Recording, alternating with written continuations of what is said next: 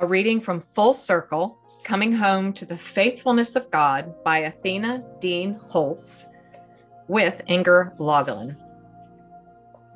Home is something I ran from, the ties, the disapproval, the hypocrisy. I wanted to be on stage. I wanted the acclamation and attention I got from performing, from being out front, from being seen. I pulled away from my parents, especially my mom, husband, children, into the arms of what I thought would bring me happiness. Along the way, I allowed myself to be deceived by abuse, Scientology, mysticism, and eventually twelve years in a restrictive, legalistic cult, posing as a church that took everything from me. This is my story of how God brought me full circle, how he brought me home, to a place I had always longed for, but never knew how to find. Athena Dean Holtz, January twenty seventeen. An excerpt. I woke up groggy from the anesthesia, clutching my empty abdomen. My baby. My baby was gone. My soft center, the place where my heart should be, felt like a rock. I will not cry. I will not cry. The man who said he loved me was gone. He started walking away, easing out when I told him about the baby. I guess he isn't going to leave his wife for me after all. Used. I feel used, like a crumpled old tissue. Your life will be ruined, Athena. The last thing you need is a baby. No, the last thing I need is to trust someone, to trust anyone. I'll never let anyone use me again. Welcome.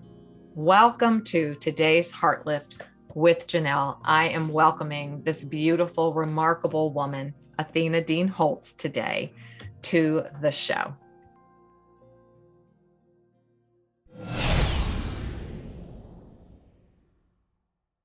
The life story of Athena Dean Holtz is a tale of a search for affirmation, meaning, and significance, and that trapped her in spiritual deception and caused her to lose everything she had. This is not a story that is fictional. It is absolutely true. It's a story. Her book, Full Circle, which I've already told you about and read from, Coming Home to the Faithfulness of God, is a story of restoration. And it's about a love lost and found. And I just can't quit smiling because she's just so lovely. And her story is so redemptive. Out of the great loss of her marriage, family relationships, home, her reputation, and a twenty-year career in publishing, which is where I first met Athena uh, moons ago. Uh, you'll hear a little more about that later. After twelve years in a toxic and restrictive cult, has come her story of restoration. She's the founder and publisher of the Hybrid Redemption Press, and recently, just so hot off the press, was named Best Female Podcast Host of the Year by the National Spark Media Conference. Her winning all things podcast uses Romans eight twenty-eight as a theme. So we'll give you all the connections to Athena uh, at in our show notes. So don't, don't worry about having to write anything down. I really want you to just find a quiet place if you can, and find a posture in which you can receive the words that are getting ready to come your way.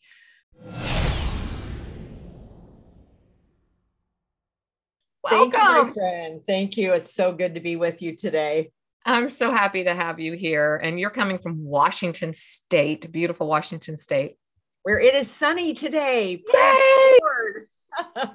Yes, I'm sure that's a great thing. Yes. I've never been there, but I'm going to be there. I'm coming. I want to come so badly. Mm. Um, you start with this quote at the beginning of the book by Kimberly Giles, and it reads, "All bad behavior is really a request for love, attention, and validation." I tell you what, when I read that, it took my breath away. And as I read through your book, it speaks exactly so much to your journey. And you write that you wanted approval from day one. So if you would just fill us in just a little bit from your heart and your story of perhaps some of those rudimentary foundational parts of your family of origins that you grew up in that perhaps will inform us of some of these choices that you made later in life, because we here in the Stronger Everyday community one thousand percent know that when you receive secure attachment as a young'un from birth on, life really plays out differently. It won't be perfect. It won't be uh, trauma-free.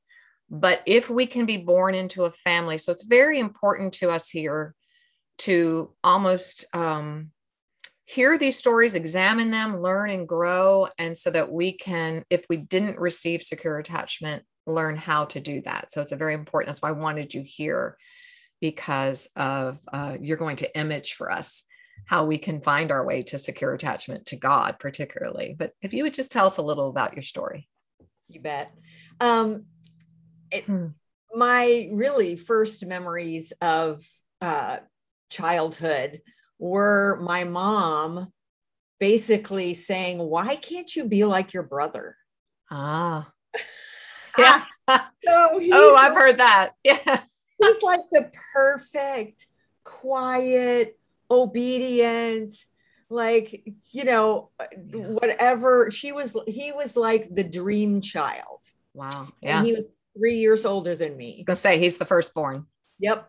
And I come out from the get-go screaming and yelling and, you know, uh, just causing a ruckus. Vivacious.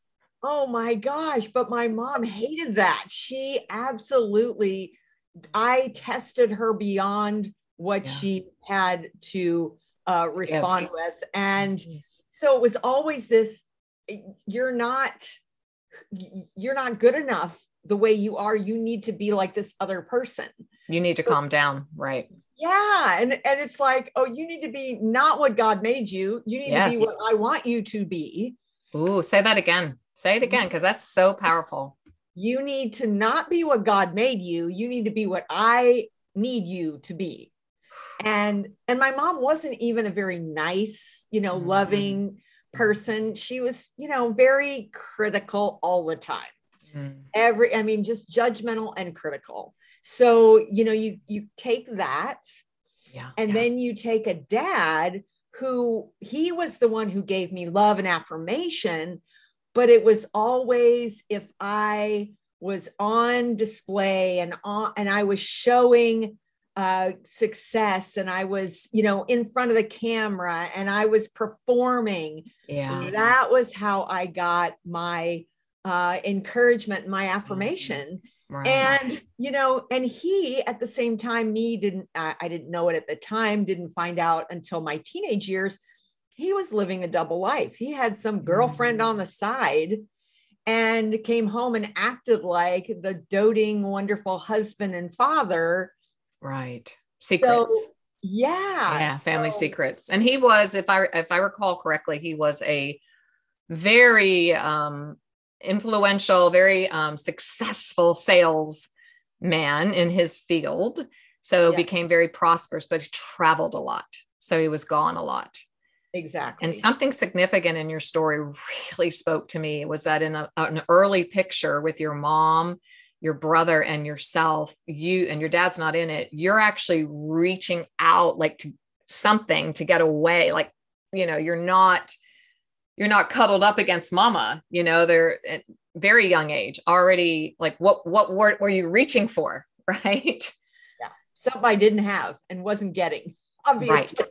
Yes. Yeah. I think that's a powerful picture, uh, mental picture, uh, of your, your inner, your inner self, your child, you know, like oh, help somebody.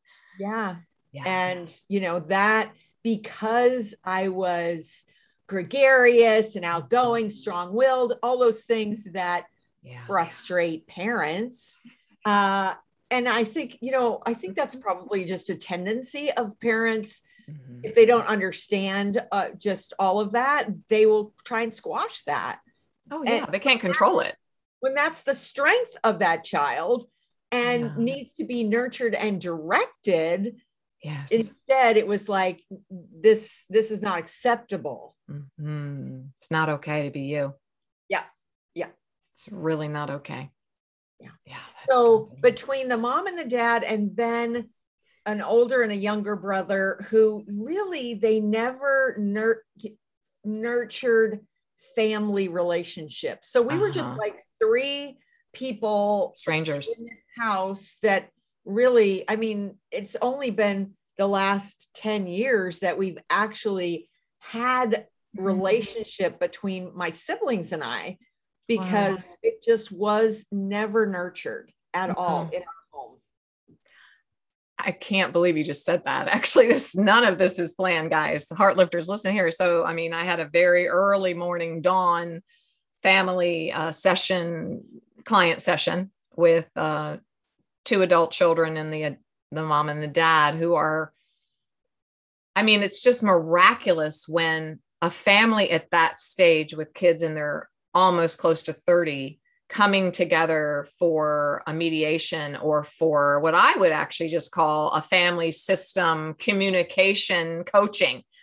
You know, how can we do better? It's, and it typically starts with, it started with the young man, and then it brought in the whole family. And that's why I work with family systems. And so it's just miraculous to me when a family who perhaps like you and like myself didn't get that as in a family of origin to come together. And I just was like in tears, like, I can't believe how miraculous it is that you're coming together to actually learn how, as the mom said at the very end, well, we're just really now learning how to have some extra care and get to know each other.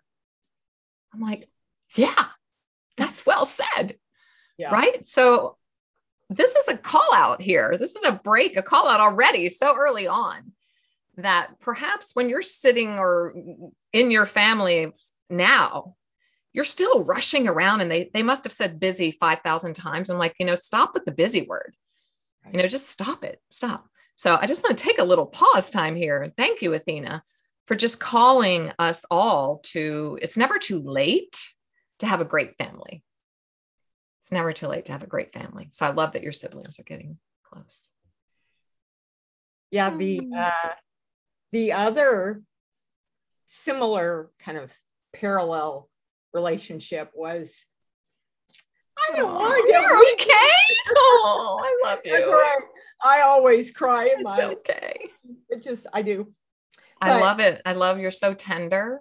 That's what I loved about seeing you again. It was just that instant tenderness. You came up right in my face, you know, and just started affirming me. It's like, yes, thank you. Well, yes. But part of, you know, as we talk through my story and my years of spiritual abuse affected, you know, my children, pushing mm. them away because they didn't go along with the plan of the yeah. leader.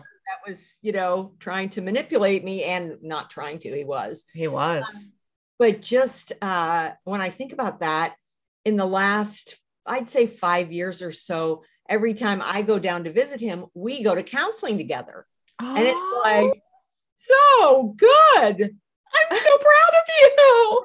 Yeah. Oh my gosh, that gives me chills. That's so brave. It's yeah. so brave. It's so brave for us as uh, mamas, older mamas with the adult children. I mean, older in a great way, older, wiser, you know, to be able to say, boy, I'm sorry. Yeah. I made some, I made some difficult, bad, bad choices, but remember, remember, we're going to keep Kimberly Giles' quote in the forefront, prefrontal right here, cortex here, all bad behavior. And I love that she used the universal statement of all. Because I, I think this could be validated and verified. All bad behavior is really a request for love, attention, and validation. So I love that you are humble enough to come back to adult children, which my husband and I are both doing as well, and saying, okay, these are things that we didn't do. We didn't know. We didn't know. And I always say, when you know, when you know better, you can do better.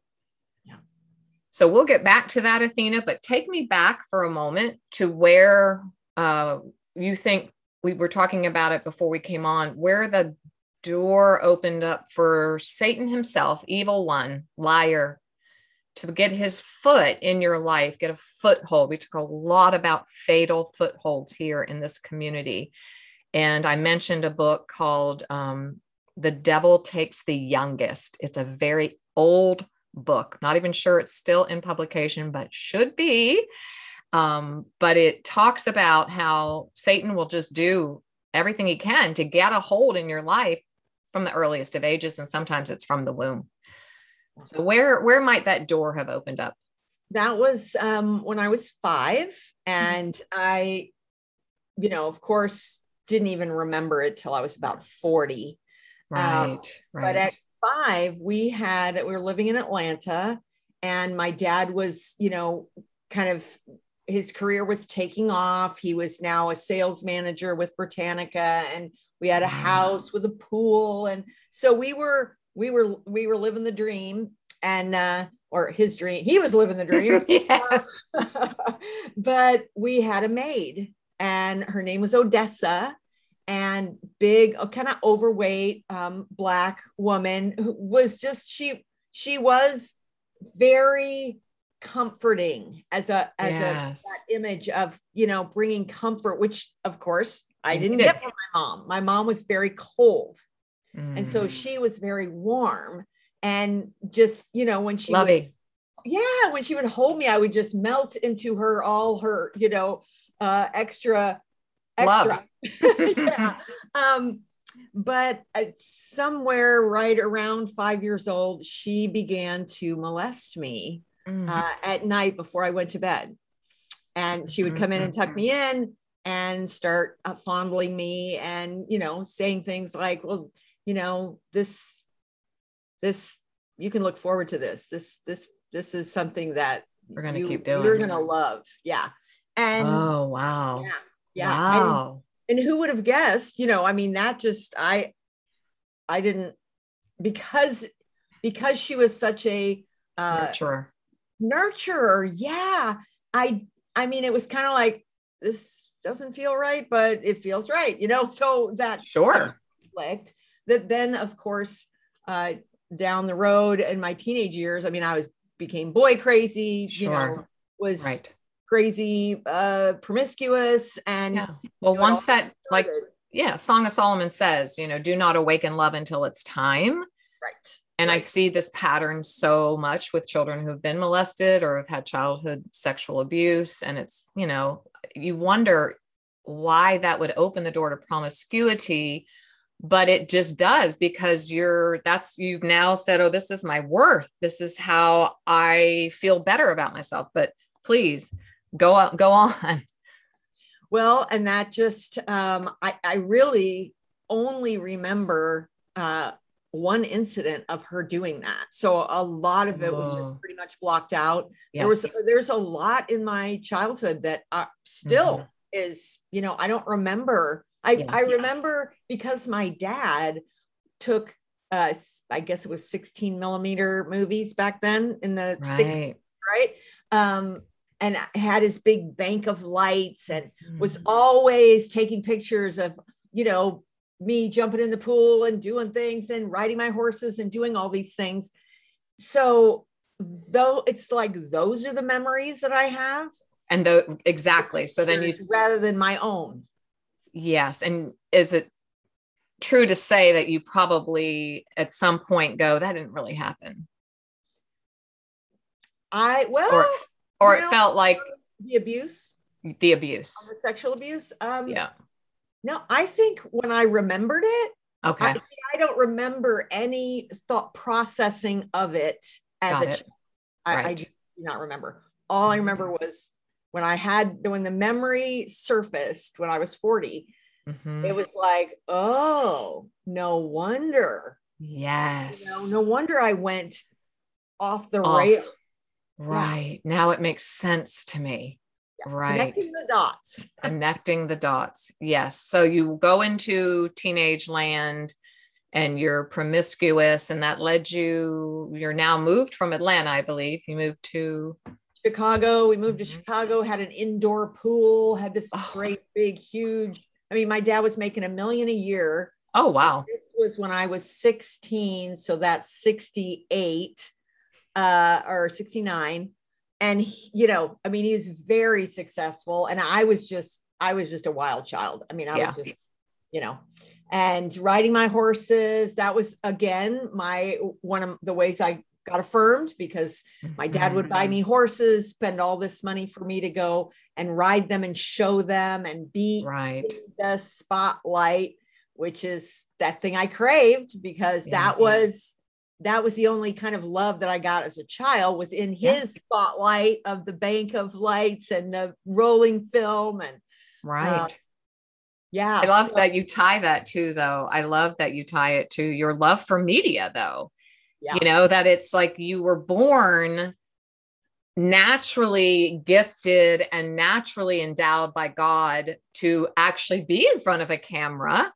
Right. Or make others, you know, be in that, that realm of life. So that's a natural propensity, a gifting, vivaciousness, you know, a people collector, a gatherer, because it's what you do, you know, yeah. it's like people just want to be around that space. And so it's a natural gifting. Satan gets a toe in the door, you know, or a whole dang leg and body at that point in your life. And, you know, it just goes askew. It goes yep. askew due to these trauma, these early childhood traumas. Yeah. Exactly. Exactly. So you're in Chicago, living the high life, whatever. Going and, horses, doing yes. all that. And that was when I was hanging out with, uh, in the music industry, and uh, ended up getting pregnant uh, oh, at wow. nineteen. I got pregnant, and I was sure he was going to leave his wife and wow. three kids and marry me. Cause of course, that's what he said.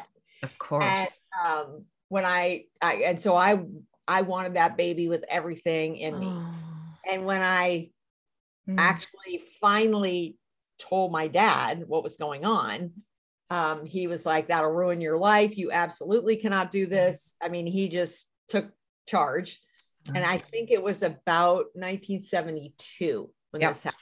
Yep. So yep. abortion wasn't even an, a, a legal option. No, but he, he had his connections, and he set me up. I do not, I do not even remember that day wow. of actually going to the hospital and, or going wherever I went and having that procedure. Right.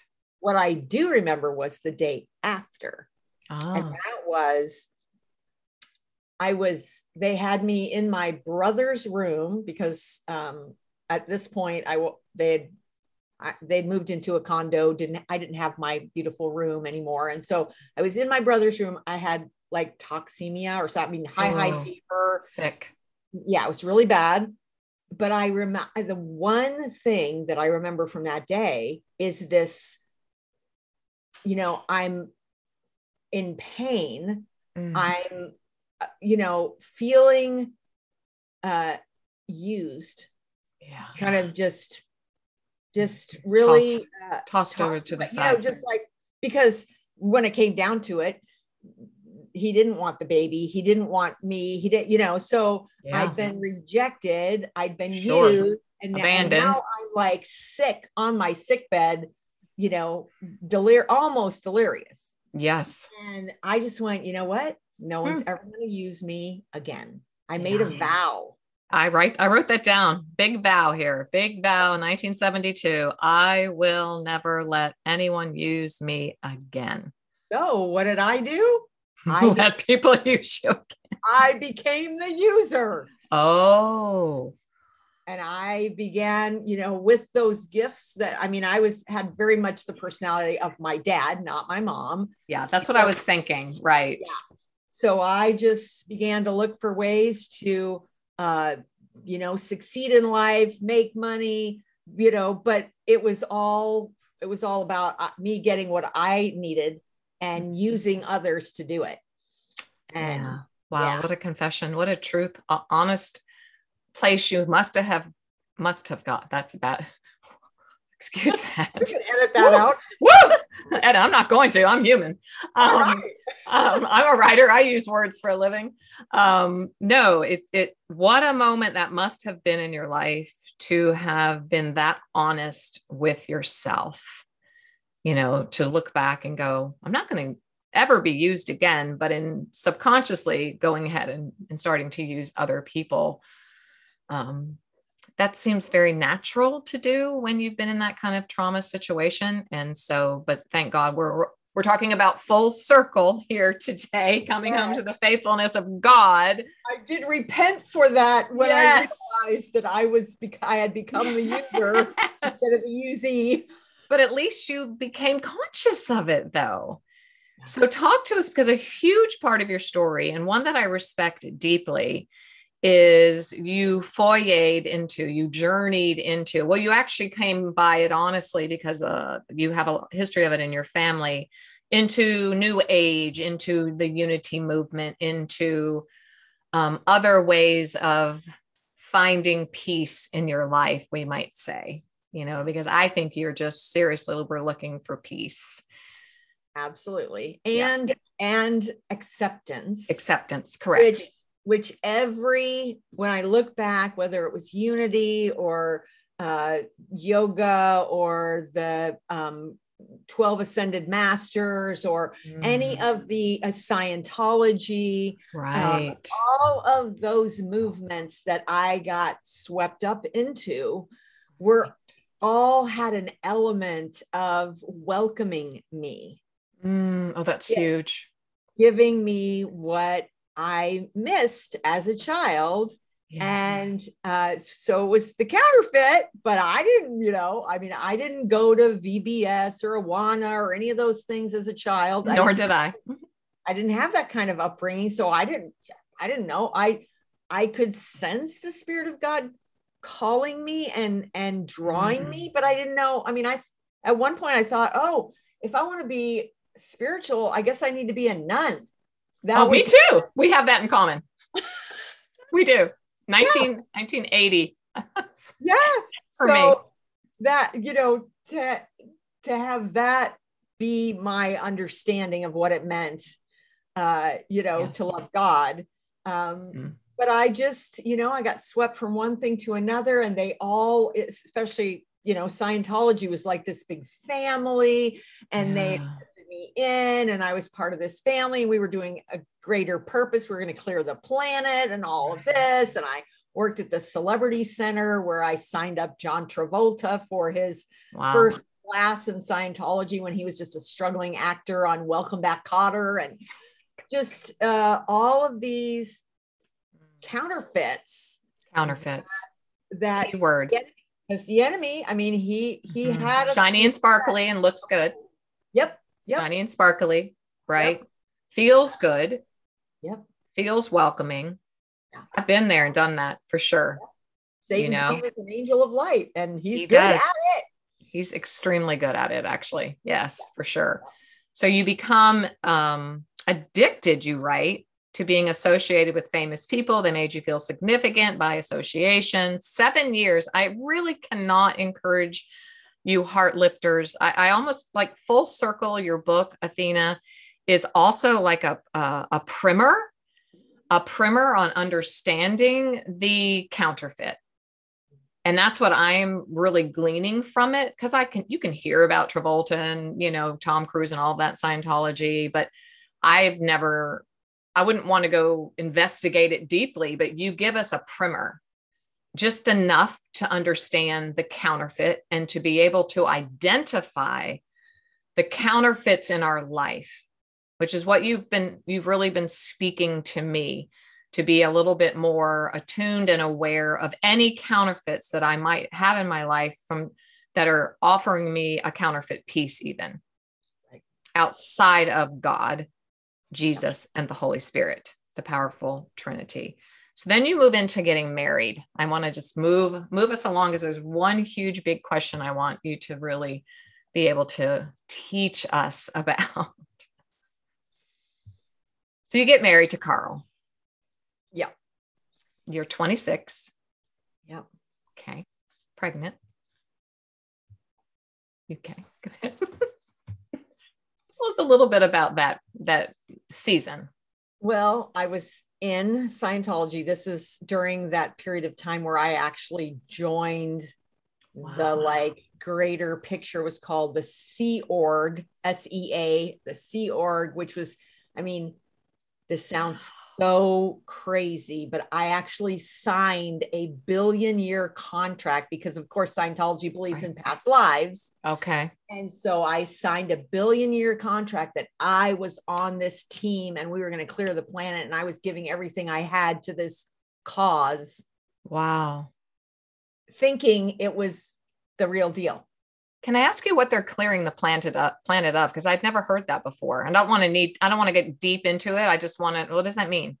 Well, um, aberrations, it was the key okay. word, and, and the guy who founded it, who was a nutcase, um, but he was a, he wrote science fiction and he, mm-hmm. I, I mean, so much of it was like completely demonically inspired. Now I can see that. Now At the you time, can. Correct. You're just wrapped up in all these celebrities and all this, you know, welcome and the acceptance. Right. Exactly. Okay. But mm-hmm. his whole thing was, you know, finding the things in your life that trigger you, that cause bad behavior, uh, those traumas, and then going back to find an earlier similar trauma, and then finding and going back far enough to find the past life where you had ah. where it started.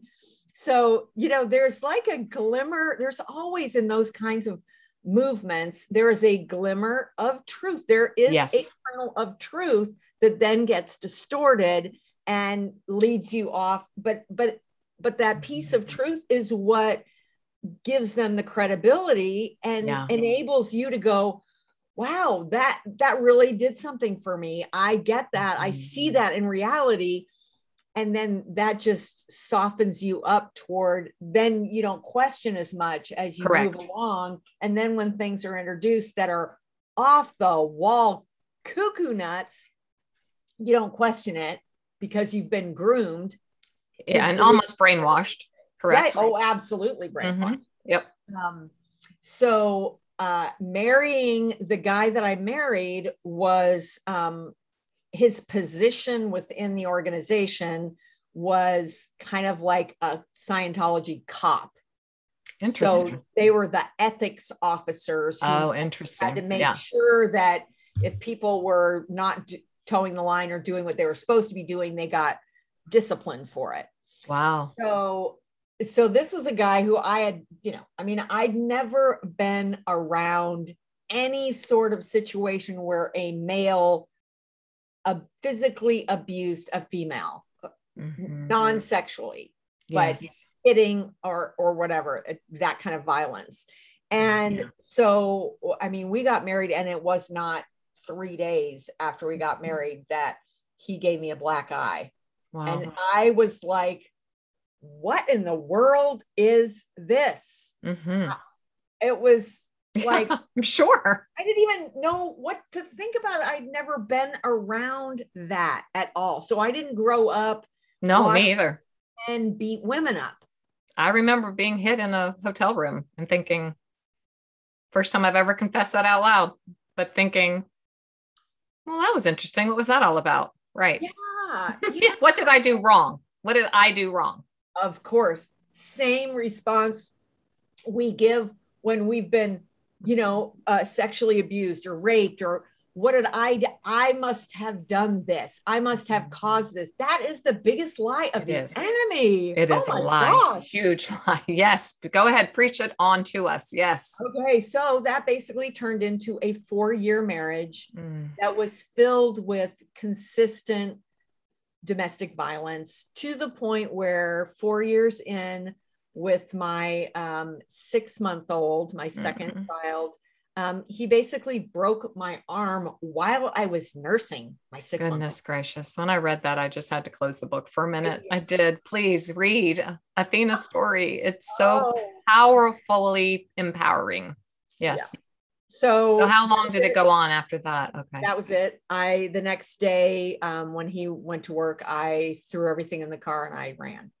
Were you scared? Were you fearful for like of taking, like I'm going to leave and take my two sons who were little Mm-hmm. I know so many women caught in a difficult marriage, and they just think, I wouldn't be able to make it on my own. Yeah, I was scared. And I, uh, again, I don't remember a lot of that time. I, you know, I'm stressed, man. I guess really good at just blocking out stressful times in my life. But, you know, I, I, I do remember that fear, that fear that he was going to stalk me, that he was going to find me, that he was right. going to hurt me. But, and I wasn't, you know, I wasn't a Christian then. I didn't, mm-hmm. you know, I wasn't crying out to God saying, Lord, protect me. But he was. he, he certainly was. He was he present knew. When you didn't even know it. Yeah. Yeah. So um, that, uh, mo- you know, kind of moved into a divorce, and I, um, you know, I got the kids. He could, he couldn't really hold down a job. I was basic, basically the breadwinner. That was a little bit of the problem. The problem. A yep. strong-willed woman who is successful mm-hmm. at what she does.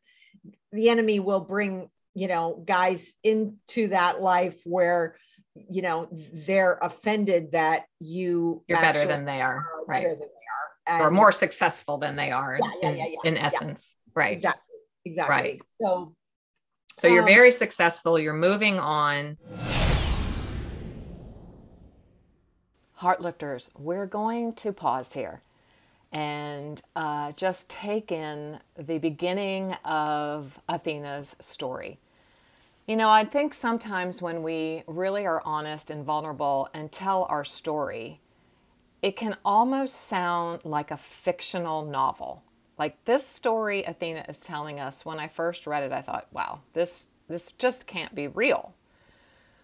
But having been privileged, very privileged, to sit with many, many, many childhood trauma victims, I know for a fact that even in their own minds, it feels like it, it's fiction. I can't tell you how many times I have heard my clients say, this couldn't really have happened, right? Like, I'm, I've got to be making this up. And many of them were told they were making it up. They weren't validated. And so I wanted to share Athena's story for many reasons and share it in our spiritual formation bonus sessions this summer, because she walked through many, many, many facets of places and spaces that declared the light, right? But not the capital L light. And I wanted to read from First John two, verses eighteen to twenty-six, where we are warned actually of these types of institutions, organizations, systems that might give us a little bit of truth, but not the capital T truth that we know Jesus Christ brings to us. Children, it is the last hour. And as you have heard that Antichrist is coming, so now many Antichrists have come. Therefore, we know it is the last hour. They went out from us, but they were not of us.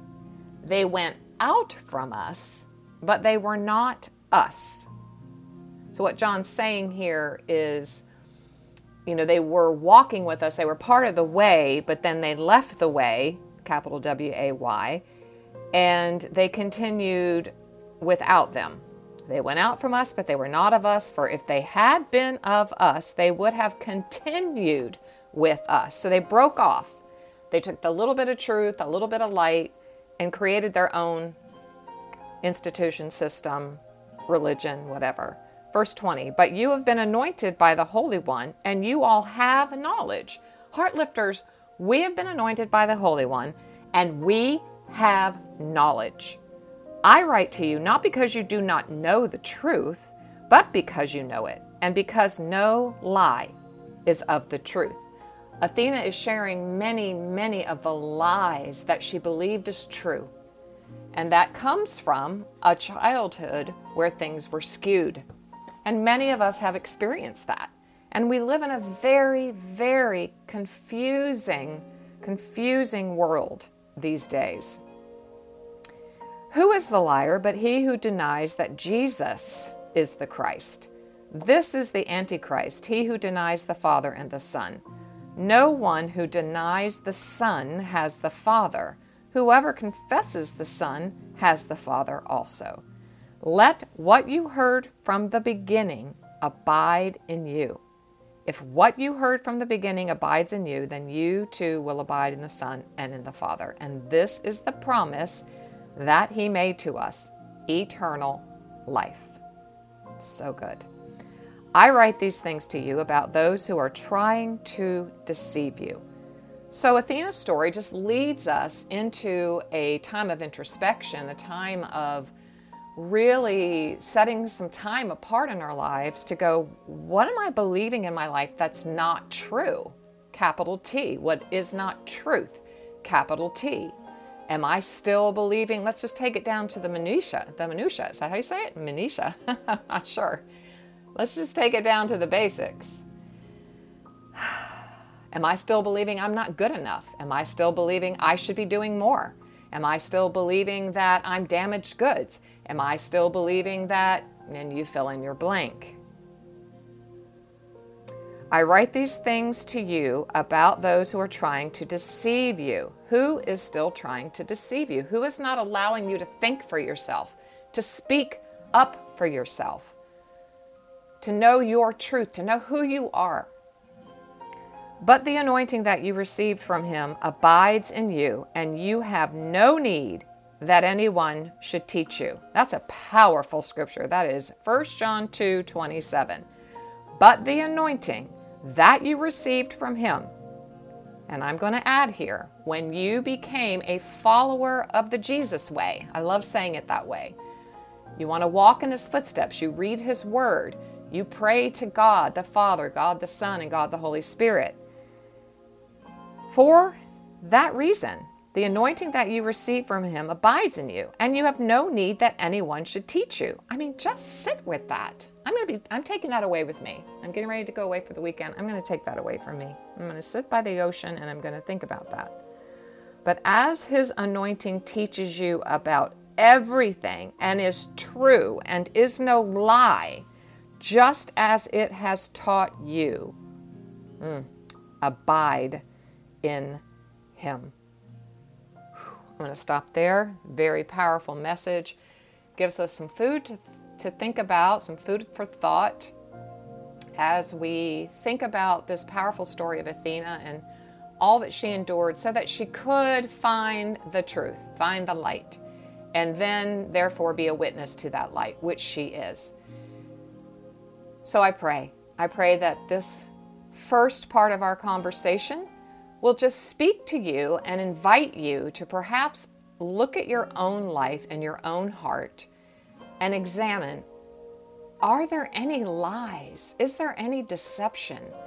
Are there blind spots? Maybe meet with a friend, a counselor, a spiritual director, a therapist, someone who can also sit with you and walk with you and abide with you and help you perhaps find these areas in your life where you really want to bring in all the truth.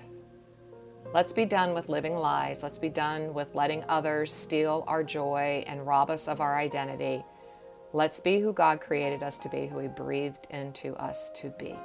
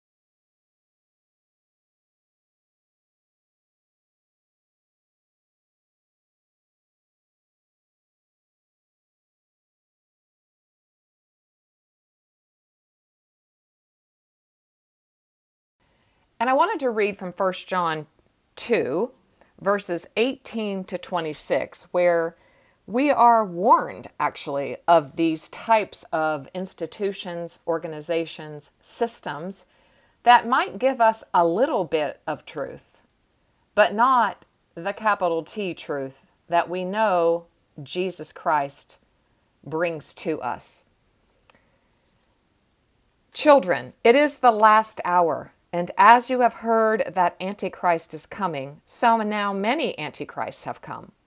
Therefore, we know it is the last hour. They went out from us, but they were not of us. They went out from us, but they were not us. So what John's saying here is, you know, they were walking with us. They were part of the way, but then they left the way, capital W A Y, and they continued without them. They went out from us, but they were not of us. For if they had been of us, they would have continued with us. So they broke off. They took the little bit of truth, a little bit of light, and created their own institution, system, religion, whatever. Verse twenty, but you have been anointed by the Holy One, and you all have knowledge. Heartlifters, we have been anointed by the Holy One, and we have knowledge. I write to you not because you do not know the truth, but because you know it, and because no lie is of the truth. Athena is sharing many, many of the lies that she believed is true, and that comes from a childhood where things were skewed. And many of us have experienced that. And we live in a very, very confusing, confusing world these days. Who is the liar but he who denies that Jesus is the Christ? This is the Antichrist, he who denies the Father and the Son. No one who denies the Son has the Father. Whoever confesses the Son has the Father also. Let what you heard from the beginning abide in you.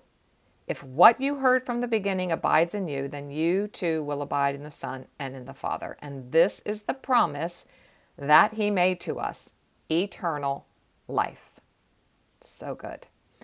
I write these things to you about those who are trying to deceive you. So Athena's story just leads us into a time of introspection, a time of really setting some time apart in our lives to go, what am I believing in my life that's not true? Capital T. What is not truth? Capital T. Am I still believing? Let's just take it down to the minutia. The minutia. Is that how you say it? Minutia. I'm not sure. Let's just take it down to the basics. Am I still believing I'm not good enough? Am I still believing I should be doing more? Am I still believing that I'm damaged goods? Am I still believing that, and you fill in your blank. I write these things to you about those who are trying to deceive you. Who is still trying to deceive you? Who is not allowing you to think for yourself, to speak up for yourself, to know your truth, to know who you are? But the anointing that you received from him abides in you, and you have no need that anyone should teach you. That's a powerful scripture. That is First John two twenty-seven. But the anointing that you received from him, and I'm going to add here, when you became a follower of the Jesus way. I love saying it that way. You want to walk in his footsteps. You read his word. You pray to God the Father, God the Son, and God the Holy Spirit. For that reason, the anointing that you receive from him abides in you, and you have no need that anyone should teach you. I mean, just sit with that. I'm going to be, I'm taking that away with me. I'm getting ready to go away for the weekend. I'm going to take that away from me. I'm going to sit by the ocean and I'm going to think about that. But as his anointing teaches you about everything and is true and is no lie, just as it has taught you, mm, abide in him. I'm going to stop there. Very powerful message. Gives us some food to, to think about, some food for thought as we think about this powerful story of Athena and all that she endured so that she could find the truth, find the light, and then therefore be a witness to that light, which she is. So I pray. I pray that this first part of our conversation will just speak to you and invite you to perhaps look at your own life and your own heart and examine, are there any lies? Is there any deception? Are there blind spots? Maybe meet with a friend, a counselor, a spiritual director, a therapist, someone who can also sit with you and walk with you and abide with you and help you perhaps find these areas in your life where you really want to bring in all the truth. Let's be done with living lies. Let's be done with letting others steal our joy and rob us of our identity. Let's be who God created us to be, who He breathed into us to be.